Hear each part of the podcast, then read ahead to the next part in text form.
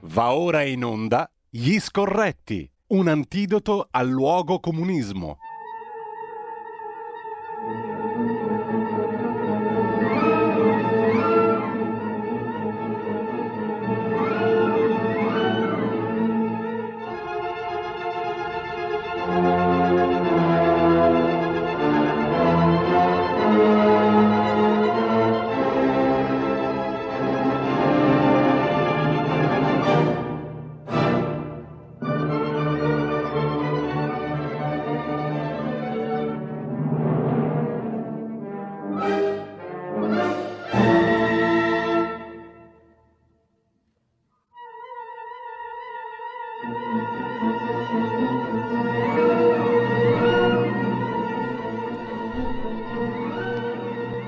Eccoci qua, eccoci qua dopo aver salutato il compleanno musicalmente parlando di Percy Sledge, abbiamo ascoltato la celeberrima When a Man Loves a Woman perché il 25 di novembre nasceva nel eh, 1940 Percy Sledge a Lytton in Alabama negli Stati Uniti è morto nel 2015 questa canzone rimane celeberrima appunto.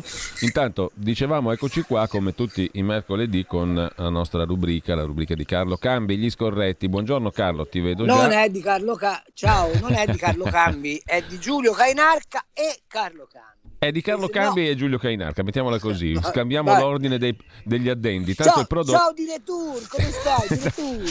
Abbastanza bene, tu sei in viaggio, sei in itinere, ti vedo oggi. Sì, io sono a Venafro, Mm. eh, Molise, una cittadina meravigliosa, a dimostrazione che l'Italia è il luogo più bello del mondo, nonostante chi ci governa. E, mm, e perché sono qua? Perché stiamo facendo una puntata Mm. di Linea Verde eh, incentrata soprattutto sulla coltura dell'olivo e, e Mm. quest'anno per l'olio è un, un anno straordinariamente intenso e, e anche impegnativo perché la stagione è stata ottimale per le olive, eh, si fa finalmente la raccolta a fine novembre, eh, mentre prima si faceva in, in- in- in periodi troppo caldi, la mosca non ha dato problemi.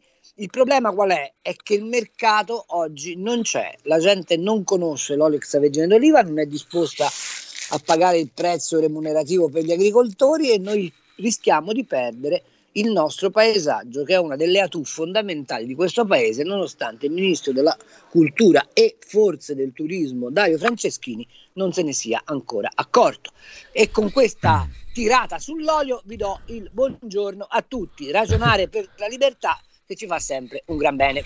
Eh, Carlo, eh, tu tra l'altro ti occupi non solo di olio ma di Made in Italy anche nell'articolo di primo piano che compare stamani su Panorama in- oggi in edicola, Sì. no? il Made in Italy. Sì. E la pandemia e gli effetti di questo periodo sul cosiddetto Made in Italy, a partire proprio dal settore agroalimentare, ma c'è anche il turismo e c'è il comparto moda. hm?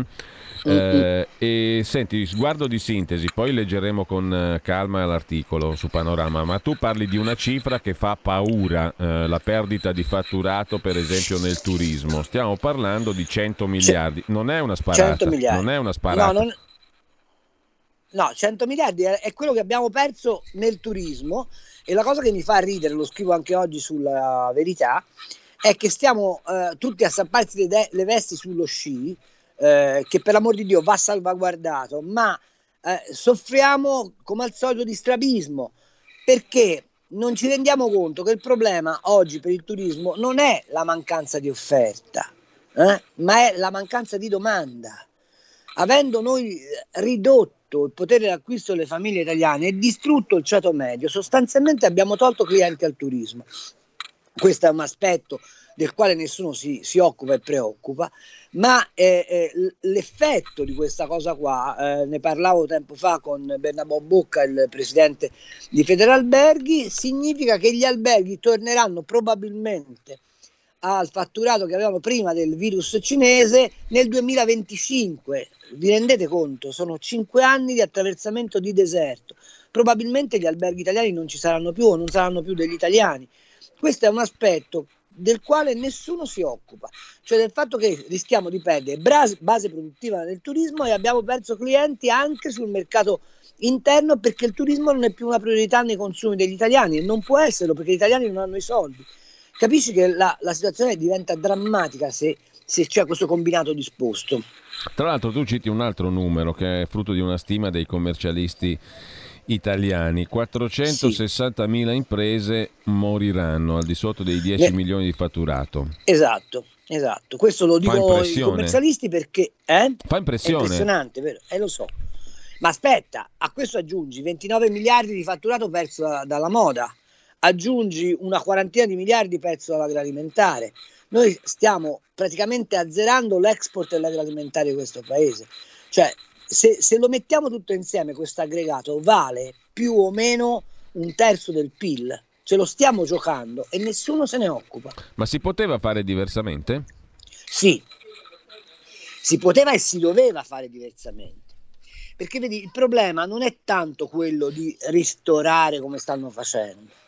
Il problema è di sostenere il capitale delle imprese. Allora il governo avrebbe dovuto fare una cosa molto semplice, pigliare e, ed emettere dei bot o dei BTP finalizzati alla ricapitalizzazione delle aziende di questi tre comparti, agroalimentare, turismo e moda, che sono aziende so- per definizione sottocapitalizzate, perché hanno nel movimento dei soldi la loro ragione vera di business. Ecco, questo era un modo per affrontare la crisi. La seconda, eh, la, il secondo modo per affrontare la crisi era spingere quanto più possibile la domanda interna, visto che la domanda estera non ce la potevi avere per ragioni di confinamento, e, e spingere la domanda interna non significa fare il bonus vacanze da, da, da, da, dopolavoro ferrovieri, significa fare un'altra, una cosa molto semplice, togliere di, via le tasse su questo tipo di consumi.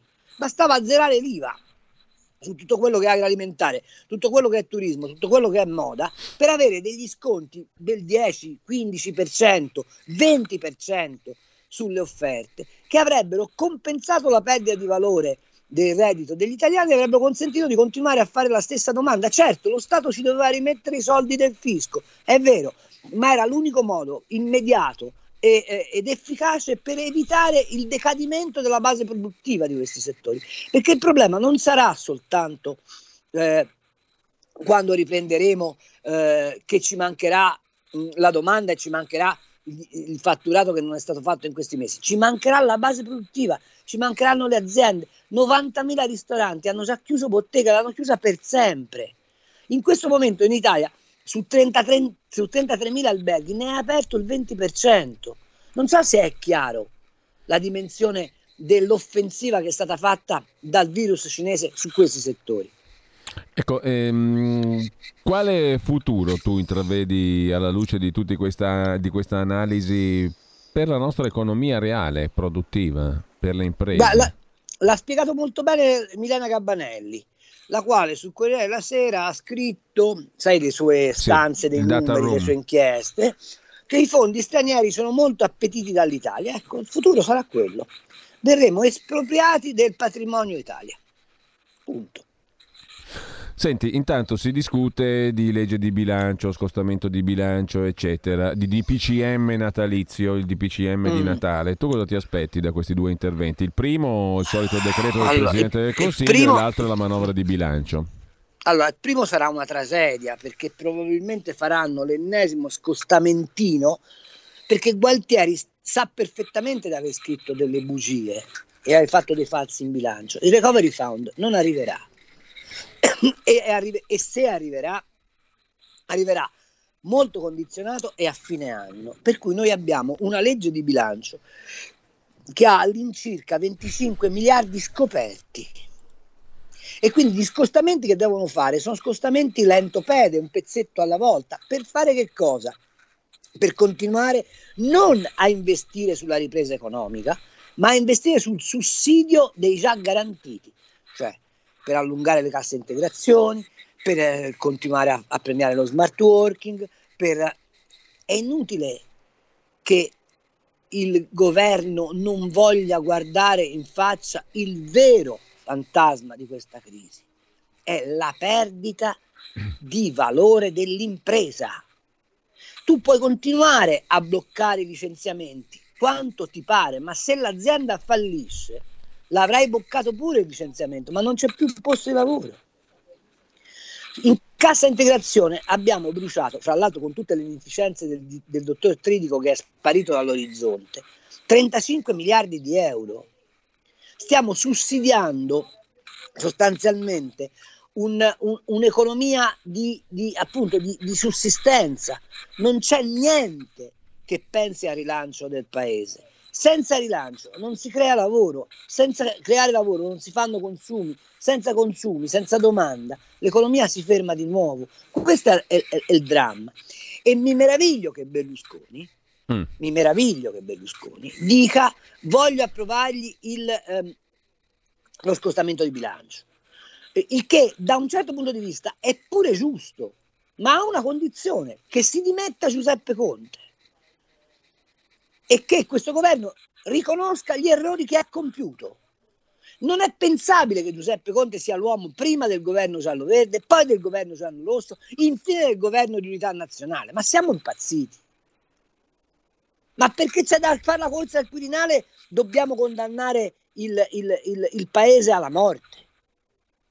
Io vorrei domandare veramente al Cavaliere Silvio Berlusconi faccia a faccia se quando lui dice noi siamo la parte liberale del centrodestra si sia, si, si sia domandato se questa manovra di bilancio che lui si appresta ad appoggiare ha minimamente un contenuto liberale. Minimamente. Che c'è di liberale in questa manovra? Nulla. Se non l'idea che lo Stato è un sovvenzionatore dei garantiti. Punto. Io crederò alle intenzioni di Berlusconi quando chiamerà il professor Martino e gli dirà, caro Martino, scrivi la politica economica di Forza Italia. Allora, uh, Apriamo le linee intanto per chi vuole intervenire allo 02 66 20 L'ho fatta troppo lunga. 35. No, no, no, um, stavo seguendo perfettamente il tuo ragionamento Carlo e, e, credo che possa anche essere stimolante per chi ci ascolta e vuole intervenire allo 02, ripeto 66 20 35 29 oppure eh, via WhatsApp anche audio al 346 6427 756. Ripeto i numeri per la diretta 02 66 20 35 29 via WhatsApp 346 6427 756. Intanto dal DPCM invece cosa ti attendi Carlo? Dal DPCM mi attendo il solito compromesso per cui ci sarà eh, Speranza che farà il duro dicendo ah siamo sull'orlo della disgrazia eh, e prima che Galli canti eh, ci consentirà di fare un po' di zone gialle per il tempo strettamente necessario, dopodiché ci richiuderanno immediatamente. Perché? Perché sanno perfettamente che l'unico modo che hanno per durare è quello di tenerci chiusi. Perché nel momento in cui tu consenti al paese di riaprire le attività e di mh, ripigliare in mano la contabilità loro, delle, della propria esistenza, alcune norme diventano difficili da applicare. Vedi, Macron è stato molto più sincero, gli ha detto ai francesi, ragazzi, fino a Capodanno non se ne parla. Qui andiamo avanti a spizchi e bocconi, perché questi si stanno comprando giorno per giorno il consenso, non avendo il coraggio di fare delle scelte. E se non hai il coraggio di fare delle scelte, non sei un governo. In poche parole, mi aspetto che non si scierà e, e forse anche inevitabile, che si faranno i cenoni a lume di candela e in quattro, che, che lo shopping non ci sarà e che probabilmente i ristoranti che sperano tanto di poter riaprire non riapriranno. Questo è quello che io mi aspetto, anche perché non abbiamo ancora comprato le siringhe per eventualmente fare i vaccini, non abbiamo ancora un'idea precisa di quale vaccino comprare e come, e come distribuirlo anche perché non abbiamo varato ancora nessun piano sanitario. E siamo alla seconda ondata a nove mesi dalla comparsa del virus cinese accertato in Italia e con la sanità di molte regioni che è tenuta sotto scacco dal ministro Speranza e dal ministro Boccia. Hanno, hanno, hanno molto da, da, ragionare sul fatto che le imprese, che le regioni italiane non hanno fatto il loro dovere. In realtà il governo è in confusione totale e non ha consentito alle regioni di programmare i loro interventi. Carlo, abbiamo due telefonate e un paio di messaggi anche via WhatsApp. Sentiamo le chiamate, pronto? Pronto? Buongiorno. Buongiorno, eh, sono, mi chiamo, sono Marino, chiamo da Brescia, buongiorno. Ecco, da dove ci sta ascoltando Marino? In che modo ci sta ascoltando? Con ehm, via web, via web. Benissimo, prego.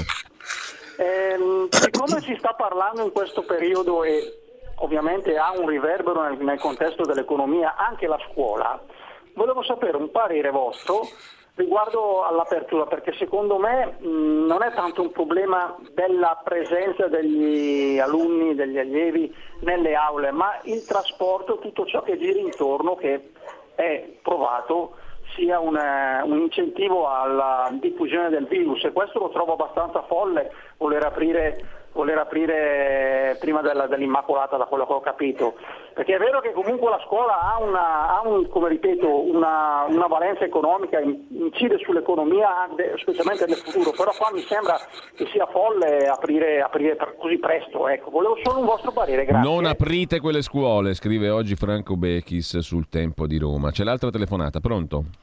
Sì, pronto, buongiorno. Buongiorno. Sono Lucia di Pogliano ehm, vi sento dalla 740 sulla televisione. Dal digitale terrestre. Sì. Benissimo. Allora, volevo mm, così è una cosa, ehm, siccome il signore prima che l'ascolto molto volentieri ha menzionato il mattino per eh, fare le, per l'economia, no? Eh, volevo chiedere se noi non abbiamo un Borghi, un Bagnai che potrebbero anche loro mettere giù un prospetto per la, la legge, insomma non mi viene. Di bilancio, per la legge di, bilancio, legge di bilancio, per la finanziaria. Così, ecco, per la finanziaria, mm. così è sommessamente chiedere come mai Martino, che è già da mo' che, che è fuori, però se per carità sarà bravissimo anche il professor Martino, qualche lei, però eh, io dico che ne abbiamo anche noi di economisti molto molto bravi. Grazie, vi saluto Bene. Grazie, Grazie Lucia. Sentiamo anche un audio due audiomessaggi che sono arrivati nel frattempo. Uh, il primo. Buongiorno a tutti, sono Maurizio della provincia di Belluno, ehm, complimenti per la trasmissione, è veramente interessante. Io butto lì un sasso nel, nello stagno, ma invece di pensare che questi siano degli utili idioti, non possiamo pensare che invece tutte queste manovre che secondo anche Cambi adesso dice che sono scellerate, andiamo verso la distruzione eccetera eccetera, siano manovre fatte atte a far crollare questo paese oppure pre- prepararlo per metterlo su un piatto d'argento o d'oro di qualcun altro che viene a prendersi tutto quanto? Buona giornata a tutti. E ancora un audiomessaggio. Non pensate che sia l'obiettivo, invece che salvare l'Italia o cura Italia o qual'altro diavolo stanno facendo, ma l'obiettivo è vendere? E qua siamo affini al precedente ascoltatore, Carlo, no? cioè, allora, so la validità vabbè, del campione eh, è relativa, diciamo, però è un, una cosa che serpeggia questa, no? Sì, è una cosa che serpeggia, non c'è nessuna prova che in realtà sia così eh, bisogna essere anche onesti nel, nel, nel, nelle cose. Eh, secondo me è, è proprio incapacità. Se poi vogliamo fare un ragionamento che il PD da sempre, dalla, dall'eredità comunista, non crede all'Italia co- come nazione e ha sposato l'europeismo come eh, eh, diluizione dell'identità nazionale e che quindi in questo processo, diciamo così, eh, di tipo culturale ideologico ci sta anche di non valorizzare l'Italia, questo è sicuramente vero. De- è del pari vero.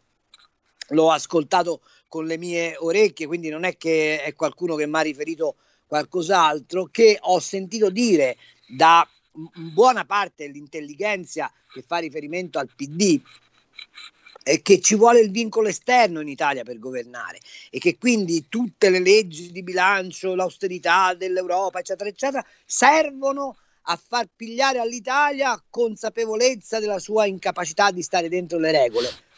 Peccato che i conti dello Stato li smentiscano. Noi abbiamo avuto per dieci anni un avanzo primario di 70-80 miliardi, vuol dire che lo Stato, al netto degli interessi, eh, incassava di più di quello che spendeva. E perché abbiamo un debito pubblico così grande? Perché abbiamo vissuto il periodo del consociativismo, quando il PC e poi i sindacati hanno preso in mano la leva della finanza pubblica e hanno cominciato a spargere favori a destra e a manca. Questa è la storia. Se poi da questo discende che la fragilità del sistema economico italiano, basta che vi ricordate le privatizzazioni di Prodi, tanto per avere un'idea di come abbiamo trattato il paese, o di come sono finite le autostrade, o di come è andata la faccenda delle ferrovie, o di come è andata l'Enel, potrei andare avanti all'infinito. Ecco, se vi ricordate tutto questo, allora ci sta anche che ci sia, non dico un disegno, ma un retropensiero. Per cui tutto sommato, se arriva lo straniero e si compra la roba italiana, non è che va così male. Mm? Peccato che tutte le volte che abbiamo fatto eh, i conti con l'investitore straniero, alla fine lo Stato ha dovuto rimetterci soldi. Pensate alla Whirlpool, uno dei casi che mi viene in mente. Pensate all'alluminio in Sardegna. Vabbè, ma questo è un dato di fatto.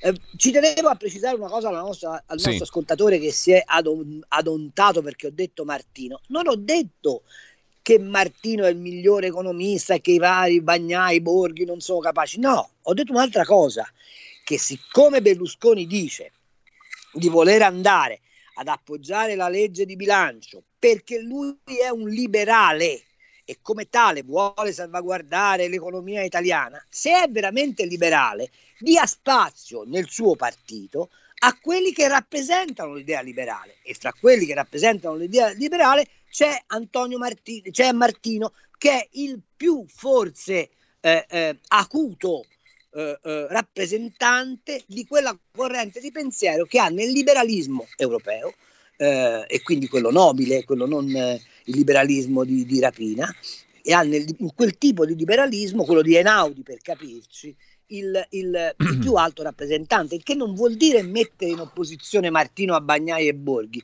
significa semplicemente dire se tu vuoi dimostrare che sei un leader di un partito a eh, vocazione liberale, facci vedere che l'elaborazione non la fa Brunetta, della politica economica, ma la fa Martino. Ok? È come se vi dicessi: eh, eh, io sono eh, eh innamorato della cultura francese e metto a eh, rappresentante del dipartimento eh, culturale un tedesco. Che c'entra? Se ti dichiari francofono, ci metterai un francese. Ci siamo capiti qual è il ragionamento? Altra domanda sulla scuola, la fa- e rispondo sì. molto brevemente. Eh, non possiamo portare via il futuro a una generazione, non possiamo. E, e, e mi dispiace che non si sia ancora percepito che la rapina del futuro di questi ragazzi l'ha fatta questo governo, incapace di organizzare il trasporto pubblico, incapace di evitare l'assembramento. Ma voi vi siete mai chiesti quale futuro può avere un ragazzo che sta facendo l'istituto tecnico industriale se non può fare i laboratori? Che futuro può avere un ragazzo che fa l'alberghiero mm. per diventare cuoco se non può fare i, i, cucina? Che futuro ha un ragazzo che fa, che fa l'istituto per geometri se non può fare estimo? insieme al suo professore in giro per la città. Che futuro ha? E i ragazzi portatori di handicap che futuro hanno? Carlo, se non abbiamo... hanno l'intendanza di sostegno. Allora, la scommessa sulla scuola è una scommessa decisiva per il paese e bisogna che il paese faccia di tutto per rendere agibili le scuole. Due telefonate Carlo, poi passiamo anche ad altro argomento. Um, sì. Due chiamate, intanto in attesa le sentiamo subito allo 02 66 20 35 29. Pronto? Pronto, buongiorno. buongiorno. Sono Blanca Briceno, Venezuela. AIRES Ben, appoggio internazionale alla, alla resistenza venezuelana. Il signor Chavez ha fatto sì che dalla quinta compagnia, secondo Forbes, più importante petrolifera al mondo, Petrolio di Venezuela, oggi passassimo ad essere il secondo paese più povero al mondo dopo aver praticamente che rovinato tutte le imprese tranne due o tre che ha lasciato in vita perché lo favorivano. Solo che al momento in cui non ha compiuto il programma esatto che gli veniva dato, nel nostro caso da Cuba, l'hanno fatto fuori. Aveva detto governo fino al 2021, prima al 2013, 2021, 2000 sempre, ecco al 2013 non sappiamo se il suo cadavere è dove dicono dove va di, eh, Stefano, il Di Baglio, Maglio di Stefano a baciarlo, oppure se lo sono mangiati i tiburoni. Il mio Signore vi benedica e grazie per ricevere la nostra telefonata. Allora, grazie alla nostra amica venezuelana. Um, e intanto c'è un'altra telefonata. Pronto? Sì, pronto, buongiorno. Buongiorno. Sono Rosi di Parabiago. Senta, io mi unisco agli altri due ascoltatori che hanno detto che tutto è programmato. Perché?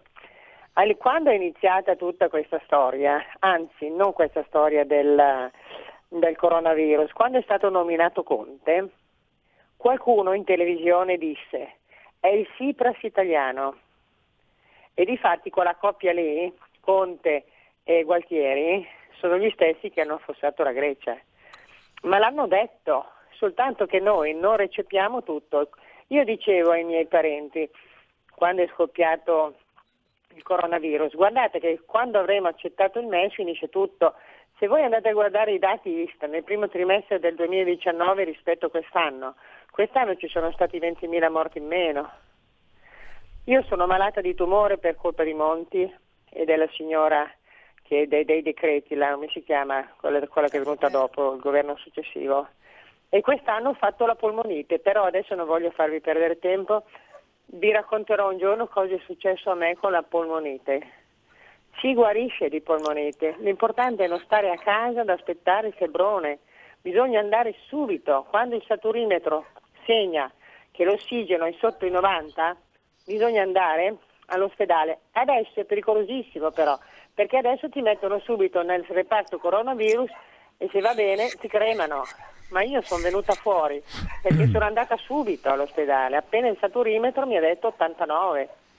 E qualche giorno ve la spiegherò meglio, mi scusate. Mi no, grazie, grazie anche a lei. Intanto Carlo, ti lascio subito rispondere perché poi abbiamo un'altra serie di uh, osservazioni. Ah, c'è una terza telefonata. No, ah, c'è la pausa. Sì. La pausa, la pausa, la pausa, un attimo pausa. soltanto.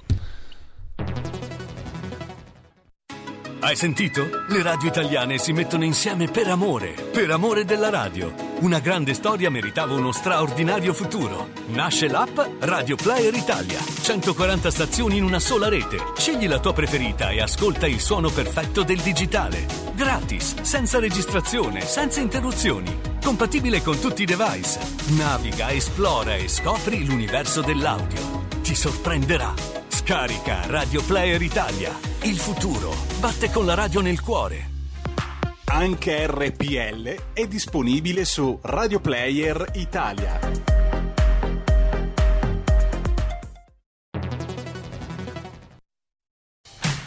Porta con te ovunque RPL la tua radio. Scarica l'applicazione per smartphone o tablet dal tuo store o dal sito radiorpl.it. Cosa aspetti? Rieccoci, rieccoci in onda. Um, Carlo, eh, le due telefonate che sono appena arrivate, ti lascio eh, subito sai, la parola. Chavez è la dimostrazione che ogni volta che la sinistra va al potere fa, fa una scelta. Allora, il capitalismo non è il migliore dei mondi possibili, eh, anzi forse è il peggiore, ma ti dà la speranza di poter diventare ricco. Eh, il socialismo ti dà la, la certezza che, diventi, che, rimarrai povero, questa è la, è la strada eh, è, la, è, è, la, spiegazione di Chavez. Um, per quel che riguarda il Covid, il complottismo, il MES, uh, non lo so se è così, è, difficile da crederlo, parliamoci chiaro. La cosa che so è che i cinesi hanno preso per i fondelli il mondo e il mondo non sta chiedendo alla Cina conto di alcunché. Sul MES il ragionamento è un po' diverso perché ce lo vogliono far prendere ad ogni costo per quella sindrome da vincolo esterno che la sinistra italiana ha e per la convenienza che ovviamente tutti gli altri paesi hanno per mettere sotto controllo il nostro debito. Ma la, l'operazione è molto più sottile, è quella di utilizzare la leva fiscale per drenare la ricchezza privata e poi prosciugarla attraverso l'acquisto dei titoli di Stato. È un meccanismo eh, neanche particolarmente raffinato che se volete in una prossima trasmissione, perché ci vuole un po' di tempo per spiegarlo, affronteremo. Allora Carlo, abbiamo alcuni messaggi via Whatsapp, eh, il primo sì. è audio, sentiamolo. Sì, buongiorno Giulio, sono Walter, ascolto via web.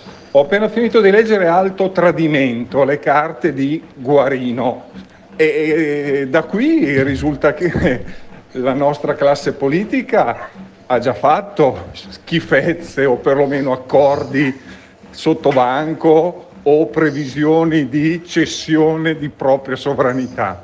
E chi può dire che non sia così anche questa volta, usando il Covid? È il libro dell'amico e vice direttore del, di Rai 1, Angelo Polimeno Bottai, ne abbiamo parlato a suo tempo, proprio qui su RPL, eh, della figura di Guarino. Ma veramente, mm.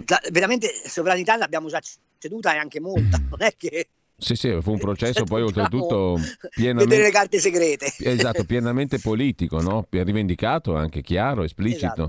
Allora, eh, scrive Elvio, se è incapacità il presidente o altro potere poteva correggere questa incapacità. Purtroppo questo non avviene perché così deve essere il disegno degli illuminati. Mm? questo filone non è secondario, eh, va, tenuto conto. Mi viene in mente un'altra cosa, poi te la sottopongo sì. al volo, Carlo, perché l'ho letta stamattina anche in prima sì. pagina su Avvenire. Come mi manca il cinghialone, belli i tempi del CAF, scrive un altro ascoltatore. Poi abbiamo un altro audio messaggio.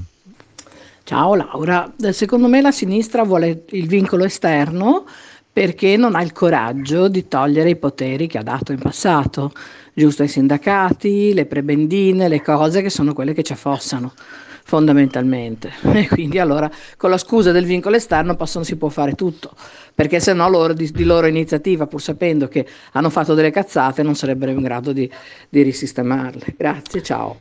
Il vincolo esterno. E poi abbiamo un altro audio messaggio, un po' lunghino, forse un minuto, però sentiamo. Dottor Gainarca, buongiorno. Uh, l'unico modo per far cadere questo governo a dir poco inutile è togliere la benzina e l'unico modo è non pagare più qualsiasi cosa eh, di tasse. Ho sentito un'iniziativa della provincia di, o la, i commercianti del, della Toscana. Quello è l'unico modo, non so se, lo, se la porteranno a termine perché subentra sempre la paura personale per il non pagare. Però per togliere, bisogna togliere benzina, bisogna togliere i soldi, i soldi e poi vedremo come pagano pensioni, eh, mm, stipendi statali, vediamo i 100 miliardi, 200 miliardi, 300 miliardi che devono nominare. Prima eravamo poveri, adesso ci sono miliardi per tutti.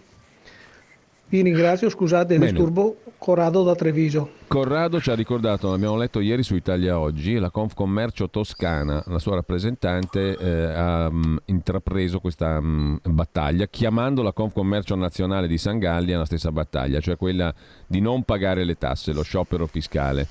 Allora, passiamo dal disegno degli illuminati allo sciopero fiscale, Carlo, e ti stavo citando una prima pagina, quella di oggi di Avvenire, dove c'è un editoriale che ci ricorda un dato no? uh, sulle, mh, mm, sul caso degli Stati Uniti. Donald Trump che mh, mm, dice continueremo a dare eh, ricorso, a fare ricorso sull'esito elettorale e mh, mm, secondo un'indagine Economist YouGov Uh, il rifiuto di Trump di riconoscere la vittoria di Biden trova un'ampia eco negli elettori, perché il 79% degli elettori repubblicani dichiarano poca o nessuna fiducia sulla correttezza delle elezioni. Mm? Le osservazioni sugli illuminati, sul disegno, sul piano, sulla cosiddetta dietrologia mi, mi hanno richiamato questo numero qui che ho letto oggi su Avvenire, sugli Stati Uniti e sul voto negli Stati Uniti. Mm, ah. Mi ha colpito questo numero qua. 80% sì, allora, di elettori. Io non so se ci sono illuminati, eh, voglio dire, eh, la cosa che so è che esisteva un'idea portata avanti dall'oba- dall'obamismo e dai Clinton e, e, e, e da alcuni investitori, eh, primo fra tutti Soros e Rockefeller, della società cosiddetta aperta, dove la finanza sostanzialmente non ha vincoli e comanda sull'umanità. Ovviamente per far passare quest'idea che cosa devi fare? Ti devi inventare un involucro solidaristico ed ecco tutto quello che riguarda la, la, la, la mm, che posso dire, la narrazione sulla povertà, eccetera, eccetera. Mm, faccio notare che i Clinton hanno una fondazione in Africa e eh, sono stati recentemente eh, molto chiacchierati per questi interventi. Ma al di là di questo, se ci sono illuminati o no, non lo so. Quello che so è che l'America profonda sta con Trump quello che so è che Biden è una creatura posticcia del, del mainstream eh, di americano eh, o, se previ, o, se preferisci del deep state come direbbe eh, Monsignor sì. Viganò perché è quell'America che non produce, è l'America che vive di profitto finanziario, l'America di Hollywood, l'America che si specchia dentro il, il, mm, il, suo bel profilo, ma ormai il mondo non è diviso fra ricchi e poveri, tra sinistra e destra, è diviso fra produttori e rantier, fra chi vive del proprio lavoro e produce e quindi fa la scommessa sulla sua abilità e chi invece vive profittando del lavoro degli altri. Se oggi tornasse Carlo Marx non darebbe un plauso a questa sinistra. E tu sai quanto io sia lontano da Carlo Marx. Di sinistra non c'è rimasto più nulla. C'è una spaccatura verticale della società fra i produttori di beni e di ricchezze e i profittatori delle ricchezze. Questa è la verità profonda. Carlo, ultimo tema, visto che abbiamo pochi minuti, poi ci sono anche altri interventi dei quali ti do ah, conto. Ah, scusa, volevo dire una cosa sullo Stato sì. fiscale. Sì. È, è, è, è, una provocazione, non è possibile perché lo Stato comunque ti colpirebbe. Quello che si deve fare è pretendere trasparenza nei conti pubblici e elezioni democratiche che consentano di cambiare il eh, quadro di riferimento della finanza pubblica. Allora, eh, volevo toccare l'ultimo argomento del quale ci eravamo proposti di discutere, eh, perché anche questo trova eco nei giornali di oggi, nella rassegna stampa di stamani, ovvero il ricorso ai mitici fondi europei, chiamiamoli come vogliamo, recovery, MES, eccetera. Ehm, e tu sei convinto, lo hai argomentato più volte, magari spendiamo due parole su questo, che ehm, intanto a prescindere dai ritardi con cui si, ci si sta predisponendo a eventualmente usufruire di questi fondi, la morsa europea poi calerà sull'Italia con esiti sì. dolorosi per il paese. È inevitabile questo esito? È inevitabile perché quando si è posto il problema del cancellare il debito sovrano ehm, derivante dall'emergenza Covid, visto che ci sono stati immediati i ricevimenti. Faccio notare che Dombrovski, che è il vicepresidente della commissione, è quello che tiene al guinzaglio il povero Gentiloni, che non ha ancora capito di, avere, di essere a sovranità limitata, ha già detto che dobbiamo fare, con, con tanto di lettera mandata a tutti i paesi, che bisogna fare i bilanci tenendo come se esistesse il patto di stabilità, che non è stato cancellato, è solo sospeso. Allora, guardate che nel 2022, mal che vada, ci rimetteranno il patto di stabilità e ci chiederanno conto dello sforamento del debito a, al 165%, che questa sarà la quota a cui arriverà da qui al 2022 sul PIL. A quel punto noi saremo costretti, ci verrà fatto un prelievo forzoso, non ci sarà altra strada. Perché fra l'altro c'è un problema che riguarda la BCE si continua a pensare che la BCE continuerà uh, uh, a sine die con il quantitative easing o col PEP come si chiama adesso.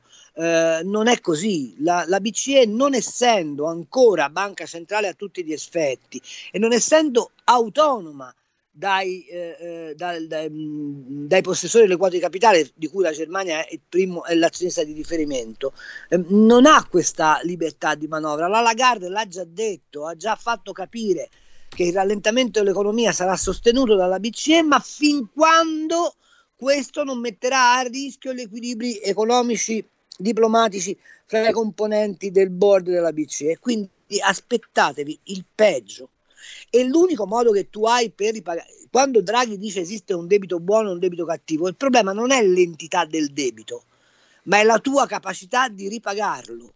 Se tu hai distrutto la base produttiva, come sta avvenendo adesso, e non fai nulla per sostenere la ripresa economica e sostenere la base produttiva, non hai possibilità di ripagare il debito. Faccio un ragionamento, lo, lo, lo, sapete da soli, se voi avete fatto un mutuo da 100.000 euro per comprare la casa e guadagnate 3.000 euro al mese, questo mutuo non vi pone mai un problema eh, eh, di come pagarlo perché avete capienza sufficiente. Ma se voi fate un mutuo da 50.000 euro e siete un precario e guadagnate 500 euro al mese, quel mutuo non lo ripagherete mai. Questa è la situazione in cui si trova l'Italia. Carlo, chiudiamo con Loredana che ci scrive: L'obiettivo di chi governa è chiaro, mettere le mani sull'enorme risparmio degli italiani. È un chiodo fisso. Anche Angela Merkel aveva sottolineato che siamo un paese privatamente troppo ricco. Complimenti al signor Cambi, scrive Loredana. E poi abbiamo un uh, audiomessaggio, lo sentiamo in chiusura. Buongiorno direttore, secondo me la cosa più terribile e più dannosa è che gli italiani abbiano accettato la dittatura sanitaria. Eh, in tanti terrorizzati eh, dal fatto di potersi ammalare, come se non, non, ci fossimo mai ammalati prima, è come se non fossimo comunque mai morti prima, per cui eh, siamo stati rinchiusi in 60 milioni dentro le nostre case, con gente che se faceva due, due passi in spiaggia o due passi nel bosco veniva multata, veniva inseguita addirittura dalle forze dell'ordine e, e, abbiamo accettato questa cosa. La dittatura poteva venire solo da sinistra, eh, loro si dicono tanto democratici ma in effetti sono i veri dittatori. Altro messaggio. Buongiorno professore, buongiorno Kenarca, sono Carli. Ma mi dica una cosa, lei, e da quello che lei si dice, sta, eh, da quello che lei dice, pardon, lei sta dicendo proprio cose che sono, eh, come dire, zucchero, miele per le orecchie dei complottisti, tra i quali mi annovero. Lei sta descrivendo esattamente un complotto, anche in questo momento, con la, la, diciamo, la cricca del di, di, americana e eh, per dirla tutta, eh, se, può, se, la cosa le fa più piacere la chiami cospirazione invece che complotto. Però è quello è, mi dispiace per lei che nega la possibilità dicendo io non lo so. È facile dire io non lo so, ma le cose stanno proprio così. Pertanto la saluto e la ringrazio. Carlo, è facile anche trovare delle giustificazioni facili, no? Sì, certo, eh, dire, c'è, c'è, gente che continua a pensare che esistano gli UFO, quindi va bene. Eh, allora, sulla dittatura sanitaria, facciamo, diciamo una cosa una volta per tutte: il virus c'è, il virus crea problemi, il virus va contrastato. Il punto non è se c'è o non c'è il virus, il punto è che è stato affrontato male, con approssimazione, scaricando solo sul cittadino la responsabilità di farvi fronte. Questo è il punto. Ma negare che esista il virus è un'operazione scellerata che non ci porta da nessuna parte. Altro conto è dire ci sono delle responsabilità precise sugli errori compiuti e c'è una responsabilità precisa della Cina sul fatto che abbia eh, eh, indotto l'Occidente nella più grave crisi che abbia mai conosciuto nell'era contemporanea. Questo è il punto. Quanto al complotto, facciamo, mettiamola su così. Se c'è il complotto, non si può contrastare con strumenti naz- razionali, quindi rischiamo di essere vittime del complotto. Se invece io penso che ci sono dei combinati disposti, eh, messi in modo tale da ottenere dei risultati che consentono la profittabilità soltanto per alcuni, allora ho la lucidità per poterli contrastare. La differenza, la differenza fra me e lei, caro ascoltatore, sta soltanto in questo. Carlo, dobbiamo salutarci qua. Ti ringrazio, ti lascio nella splendida Venafro, oh, sperando sì. che, che, serva anche il tuo lavoro lì a mettere in luce quello che dicevi prima, che bisogna salvaguardarli questi luoghi e queste produzioni e queste realtà. Venafro ha un nome anche che rimanda all'antichità classica, oltretutto, no? Assolutamente, sbaglio. è stato il presidio romano più importante in terra sannitica. Quindi l'espansione di Roma cominciò proprio da teste di ponte come questa di Venafro, dove la civiltà antica ancora respira con i tempi però della contemporaneità, perché l'olivicoltura che praticano qua, pur rispettosa delle cultivar tradizionali, produce una ricchezza effettiva per questa meravigliosa ruralità. E lo vediamo do- domenica, giusto? No, non questa domenica, lo vedrete fra, fra, un po', ma lo vedete comunque tutte le domeniche con linea verde. Benissimo. Va bene? Carlo, a Un settimana prossima. Giulio. Grazie mille a Carlo Cambi. Ciao. Un abbraccio ciao. a te. A tutti, ciao. Avete ascoltato Gli Scorretti, un antidoto al luogo comunismo.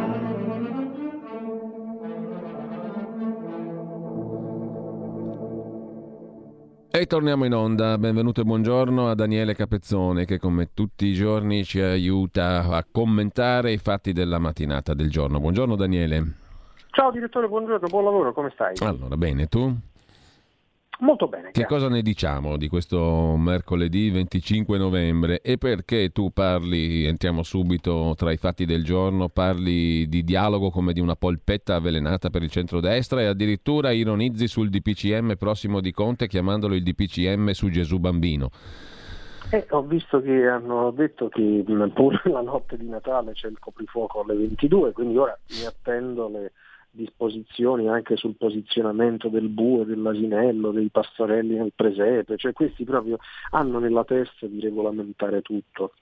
Io sorrido ma non c'è niente da ridere, cioè, una serie di cose dovrebbero anche essere affidate al consiglio, al buonsenso, alla valutazione di ognuno, non è che lo Stato deve regolare ogni singolo minuto no? delle nostre vite anche familiari.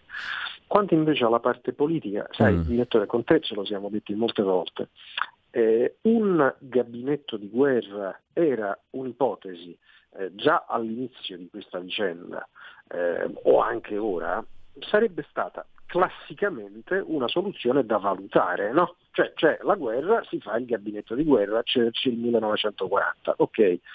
Però questo richiede almeno quattro cose. Eh, la prima è che non è che la maggioranza si sceglie eh, eh, qual è l'opposizione buona e qual è quella cattiva. Tu sì perché c'hai la camicia giusta, tu no perché c'hai il maglione sbagliato, tu puoi venire, tu no. Eh, primo. Secondo, se ne va il Presidente del Consiglio che ha fatto fallimento nella prima fase. Non è che diciamo, forte dei fallimenti acquisiti diciamo, ha diritto a guidare la nuova fase. Terzo, la cosa deve essere a tempo e poi si vota.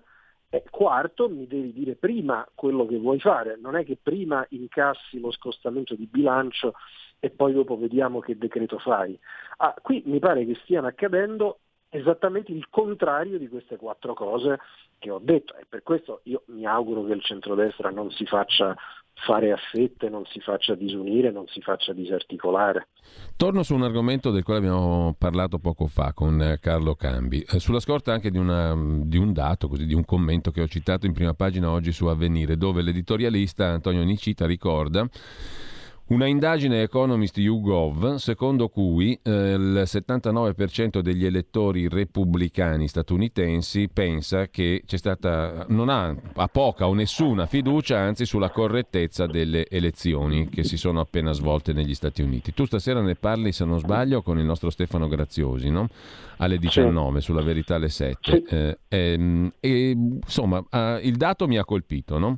stiamo parlando di elettori repubblicani per carità, non è l'intero corpo elettorale americano. Però 79% fa una certa impressione. Eh, e più in generale ti chiedo però che cosa stiamo imparando da questo, da questo post voto negli Stati Uniti, sul quale, sul quale, l'attenzione è scesa inevitabilmente, si è dato per scontato tutto. No? Se non voglio dire che non sia così, però sos- in sostanza cosa ci dicono questi 15 giorni che sono passati dal voto? 20 giorni. Che delle situazioni non chiare eh, giovano non solo a chi teoricamente è sconfitto, ma anche di più a chi teoricamente è vincitore.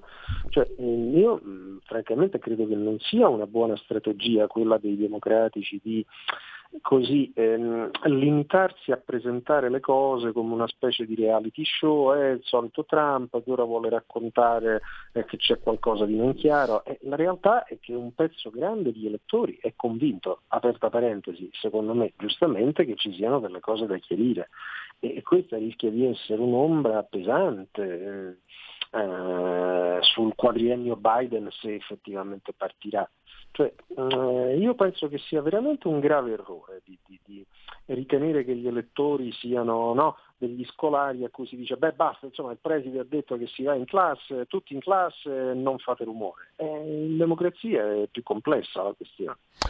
Accennavi prima alla questione del centrodestra. Um, il, c'è oggi una prima pagina sul libro di Paolo Becchi, professor Becchi, che dice a Salvini cosa, cosa converrebbe fare, recuperare una visione, eccetera, eccetera. Basta Però con... confesso non ho capito mm. bene, cioè ho letto con attenzione, mm. ho capito la domanda che condivido, cioè ci vuole una visione, però non ho capito la risposta. eh, però, però, forse ho letto, ho letto, i giornali troppo presto stamattina e non sono stato attento. Però, cioè, mi, mi, pareva. Il tema non è più la sovranità monetaria, ma la sovranità tecnologica europea, scrive il professore Becchi. Sì, quindi, però dubito che sia nella possibilità di Salvini eh, costruire la eh, Amazon europea o la Google europea o no. Cioè io vorrei anche di, diciamo, mi è capitato nella vita di avere qualche responsabilità politica, poi di fare il commentatore, di, mi è capitato in diverse volte, in diverse forme di partecipare a processi di riflessione e perfino decisionali. Il mio suggerimento è sempre quello, diciamo, oltre alla enunciazione dei problemi, di provare ad abbozzare anche degli embrioni di risposta, perché diciamo, altrimenti è, è, è facile, mh, non che questa sia l'intenzione dei due autorevolissimi firmatari dell'intervento sul libero, persone che io stimo, però è facile andare dal, dal Salvini della situazione e dire ah così non va bene, eh, eh, sì ok ma allora quali sono diciamo, i primi passi da compiere nella direzione giusta. Dice, beh, allora la sovranità digitale europea, mm. eh, ok, basta programma. Sì, ma in effetti è un po', come dire, un eh. po' ampio come campo di esercizio eh. della sovranità. Um, o comunque anche come campo per trovare una sintesi ai fini della coalizione. Ecco, a questo proposito oggi c'è una, un vertice Berlusconi-Meloni-Salvini Secondo te, concretamente, eh, scendendo più sul pratico, su cosa si gioca la ricomposizione o composizione del centrodestra? Anche in merito mm. alla discussione sul bilancio, perché buona parte del discorso è centrato su quello, no? che atteggiamento avere sulla legge di bilancio, sullo scostamento, sulle ricette economiche di Conte. Guarda, guarda come la prendo mm, bassa la cosa, cioè, non ti sto neanche a dire quello che auspicherei io eh, eh, mi limito proprio a una cosa di metodo, che almeno non si dividano, cioè, cioè davvero sarebbe proprio un, uh, un, disastro se nella giornata in cui perfino i giornaloni registrano la massima debolezza di Conte, le liti nel governo, non riescono nemmeno a nominare il quarto commissario in Calabria, eh, lite su tutto, sospetti reciproci ehm, sui collegi elettorali, eh, sui servizi segreti, eh, sulla cabina di regia per gli investimenti, cioè stanno litigando su tutto, non decidono più nulla sarebbe clamoroso se in una situazione come questa fosse l'opposizione a farsi dividere. Bene. Con Bettini che dà le pagelle, dice tu sì, tu no, ma, cioè, ma ci rendiamo conto, io ieri sera, eh, un'intervista, devo dire, deliziosa perché poi l'uomo è un uomo di cultura, è un vecchio comunista con un suo fascino per chi ama quel tipo di articolo, diciamo, che lui, lui il vecchio arnese comunista, spiegava lui chi è liberale e conservatore per bene e chi no. Cioè, ora, francamente, l'ufficio patenti liberal conservatore gestito dal reperto comunista Bettini è francamente qualcosa che mh, mm, mi sembra troppo anche per diciamo, mh, mm, gli amanti di un certo tipo di antiquariato. Senti, ultima cosa, eh, un detta- dettaglio, non è un dettaglio per carità, abbiamo parlato anche stamani di questo, te lo chiedo, le scuole secondo te è giusto riaprirle il prima possibile o no? Franco Becchis oggi scrive no assolutamente, se volete farci passare un pessimo Natale aprite le scuole. Io sono convinto che si debba, poi eh, non voglio fare l'estreminista eccetera, si scelgano i tempi, le forme, ma si deve riaprire tutto, direttore. Cioè, allora, eh, ti rubo un minuto su sì. questo. Ieri, con apprezzabile onestà intellettuale, un rappresentante del governo, Sileri, ha ammesso che anche quando i vaccini saranno disponibili, considerando il numero di italiani che dovrebbero essere vaccinati, i tempi, eh, ci vorranno 8-9 mesi per vaccinare 30 milioni ipoteticamente di persone. Okay? E che facciamo? Per 8, 9, 10 mesi teniamo le scuole mezze aperte, mezze chiuse, i negozi mezzi aperti, mezzi chiusi, stop and go, cioè sarebbe una pazzia. Quindi qui bisogna, cioè, ci siamo detti per sei mesi che avremmo dovuto convivere col virus e ci siamo. Bisogna organizzare la riapertura, a meno che qualcuno non sia così pazzo da ritenere che ti danno 1000 euro una volta, 1000 euro dopo altri sei mesi e gli italiani stanno a posto. Ma così non è, si muore di fame così. Allora, grazie a Daniele Capezzone, buona giornata, buon lavoro Ciao, Daniele. buon lavoro. A domani. Eh, ci salutiamo qui, tra poco Zoom con Antonino Danna, si parla di animali con la nostra amica Paola D'Amico, il mondo dei lupi quest'oggi, animali quanto mai interessanti. E poi si parla di nuova ondata Covid con Angelo Testa, presidente dello SNAMI, Sindacato Nazionale Autonomo dei Medici Italiani, tra pochissimo.